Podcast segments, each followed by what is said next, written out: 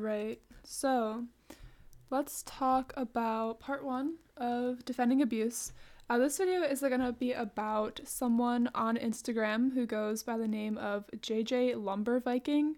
Um, he's apparently anti bit and anti spur, and I came across a now deleted video of him repeatedly hitting his horse with a crop, which ended up being ironically captioned "No bit, no spurs." Um, and he received a lot of backlash on the video, which I will explain later. Um, but I just want to play a little audio clip of him uh, that he posted on his Instagram stories, kind of trying to explain his reasoning. Uh, I'll just play that now. For all the animal rights activists out there who are writing me, sending me messages, and commenting on my Instagram page uh, in regards to me uh, crop popping my horse or whipping him in the butt in order to get him to go through a wash for the first time. I want to say that I'm, I'm so sorry. I'm, I'm so sorry that you guys are so fucking bored and have nothing better to do with your time than try to educate me on how evil I am for doing something that people have been doing for centuries. And it works. And I'm not like saying beat the shit out of your animals, but you know, sometimes you gotta spank them in the butt to get them to go somewhere. Okay, so first of all, I wouldn't call myself an animal rights activist. I would just say that I'd like to defend the horse as much as possible. Um, defend their well being, you know, do my research about their anatomy and why they're behaving the way that they do. Um, but this video and the original video of him cropping his horse, it enraged a lot of people, including me, uh, for multiple reasons. So, one of the problems I had with that Instagram story, um, he says that uh, he was sending his horse through the wash for the first time, which what he was doing was absolutely an awful way to get a horse to do something. I mean, your horse shouldn't do something because it's in pain and it wants the pain to stop. You're not teaching your horse to obey you, you're teaching your horse helplessness and fear, which I can't even comprehend why you would use that as an argument. The second and most radical, insane argument that he uses, um, he says that people have been doing this for centuries. And I just want to know what makes someone think that that argument is valid. That's like saying that we don't need plumbing because we have went without it for centuries and we've turned out fine. That's like saying slavery is okay um, and we need to continue doing it because that's what people have been doing for centuries and hasn't caused like the world hasn't exploded because of it so you know it must be okay like what it, it just it absolutely baffles me and I honestly cannot wrap my head around the idea of someone using this as a logical argument. I mean, this is the kind of argument that someone would use when they don't have any logical reason behind their actions, which is what JJ Lumber Viking does. He made a mistake and he can't seem to own up to his actions with is a huge huge problem in the equestrian community. It is a massive massive problem. There are so many equestrians if you can even call them that from beginner to advanced level from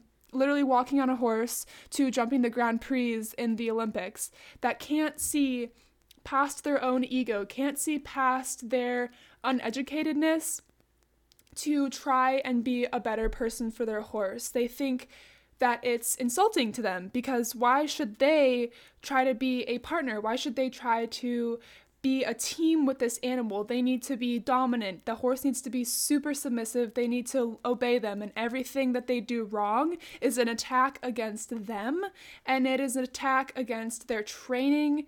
Um, it's just, it's really, really unfortunate, and I see it a lot with the uh, old kind of old style cowboy western sort of training method. It's definitely still apparent in the fancy English world, but definitely in the whole uh, beat your horse if it doesn't listen to you kind of Western cowboy philosophy.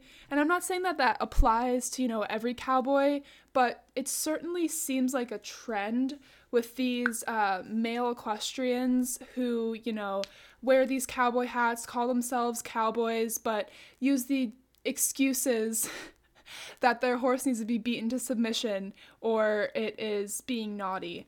Um, so he also goes on um, talking, you know, he's using a crop.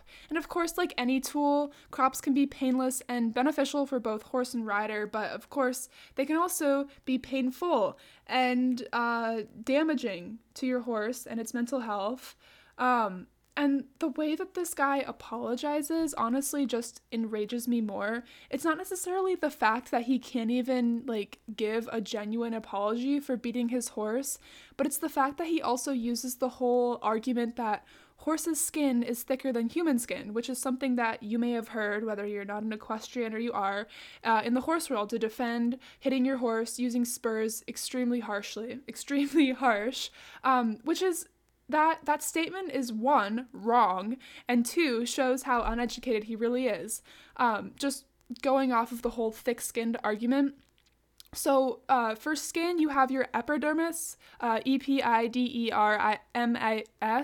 uh, which is your outermost layer and it protects you from dirt it protects from water it's hydrophobic etc um, then you have your dermis which is uh, thicker and so, what Dr. Lydia Tong, who is an Australian forensic veterinary pathologist, found is that a horse's epidermis is actually thinner than humans, while their skin as a whole is a millimeter, which is basically nothing. While it is technically thicker, their epidermis, which is the thinnest layer, which is what you are hitting when you are hitting your horse with the crop or spurring them, uh, it's thinner than us, which means that they have less cells between the environment and their nerve endings. And as you, I'm sure you know, horses have an insane amount more nerve endings than we do, which makes sense uh, given their incredible ability to flick off flies.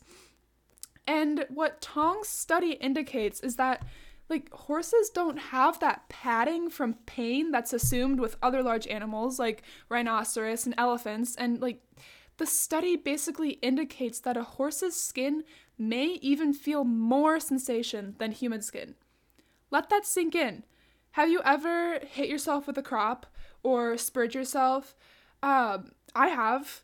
And I'm like, oh, that feels kind of bad, but you know, horse's skin is thicker than ours, so it must not be that bad, right? Um, he actually used the phrase, JJ Lumber Viking. He said, uh, that is like a mosquito bite to a one ton animal. And him using that that argument that beating an animal because of its size lessens the severity of beating an animal is just incredibly harmful. Um like that would be like hitting a kitten with a toothpick. You're still whipping a kitten with a toothpick. It's not, it's because an animal is one ton does not diminish the fact that you are beating an animal. So, no, beating an animal because of its size does not lessen the severity of beating an animal. Um, and another crazy argument that he did was when people were trying to defend themselves and reach out to him and be like, hey, dude, like, this is not right, you know? Like, did you know this and this and this? L- listing actual facts. There are, there were dozens of comments on that now deleted video. Um, and he basically kept using the argument, you probably put a piece of metal in your horse's mouth, which is Oh my gosh, it is so, so, so hypocritical of him because, yes, can bits be harmful? Can bits be used correctly? Also, yes. Can crops be used correctly? Yes. Can crops also be used incorrectly? Also, yes. So, again, that argument has no factual basis. And horses, they're, like I've said before, they're not thick skinned. They're instead prey animals, which is the best way I can describe it horses will minimize their pain and play it off to seem less appealing to a predator in the wild, which is basically saying if they show their emotions, they're seen as weak, so they cover them up. Just because you are beating your horse and it's not showing you hell and whipping you around Bronx style does not mean that the horse is not in pain. Like, I don't even know why I have to mention this. It should come as common knowledge not to whip your horse, like your life depends on it. But again, some equestrians just have that if they don't respect me, they're naughty and I have to beat it into them mentality, which again is so, so hypocritical. And I'd just like to close on this whole JJ Lumber Viking, him defending his abuse, being incredibly hypocritical, not being educated, and not wanting to educate himself. I'd just like to say that riding without bits and spurs does not make you better than anyone else. And even more so, riding without respect for the animal does, in fact, remove you from any means you have to call yourself an equestrian, which is what he does, unfortunately, call himself. Um, so it's just incredibly unfortunate that we still have these people uh, in modern day times when we have the resources, we have the research, we have the evidence to back up all of this information, yet we still have people who are living in the 20th century, the 19th century, when they genuinely did not have uh, the resources that we have. They didn't have x rays, they didn't have MRIs, they couldn't really autopsy and identify, oh, this is this and this is used on this horse. Um, so it's just again, it's incredibly unfortunate, and I really, really hope for the sake of the horses and for the sake of their future and their mental health that we educate these people and get these people to realize that it's okay to be wrong. It's okay to be wrong in the equestrian community. We all are. You are learning from the second you step on a horse to the second the last ride you ever have. You are learning. I remember thinking, oh my gosh, I'm such an educated rider, you know? Like, I know all this stuff. And years later, I'm like, gosh, I really did not know anything. So, to JJ Lumber Viking, or to all those equestrians out there that are using the approaches that I've mentioned before, just take the time to educate yourself and look at the facts. Look at the anatomy and the physiology of horses. Look at the thickness of their skin. Look at the way their muscles move. Just be better about it. It's not it's not that hard. Once you start, it's not that hard, and when you do have that knowledge about horses, it will carry you on forever. And with that, that is going to conclude my first episode, the first part of Defending Abuse. I plan on having many more episodes coming out in the future, talking about uh, people on Instagram, people on social media that are defending this sort of abuse, breaking it down, showing you the fact versus the fiction. I hope you enjoyed this episode. I le- hope you learned something from it, um, whether it be the hypocrisy or the thickness of the skin. Um, I really hope you learned something from it, and I will see you again soon. Thank you.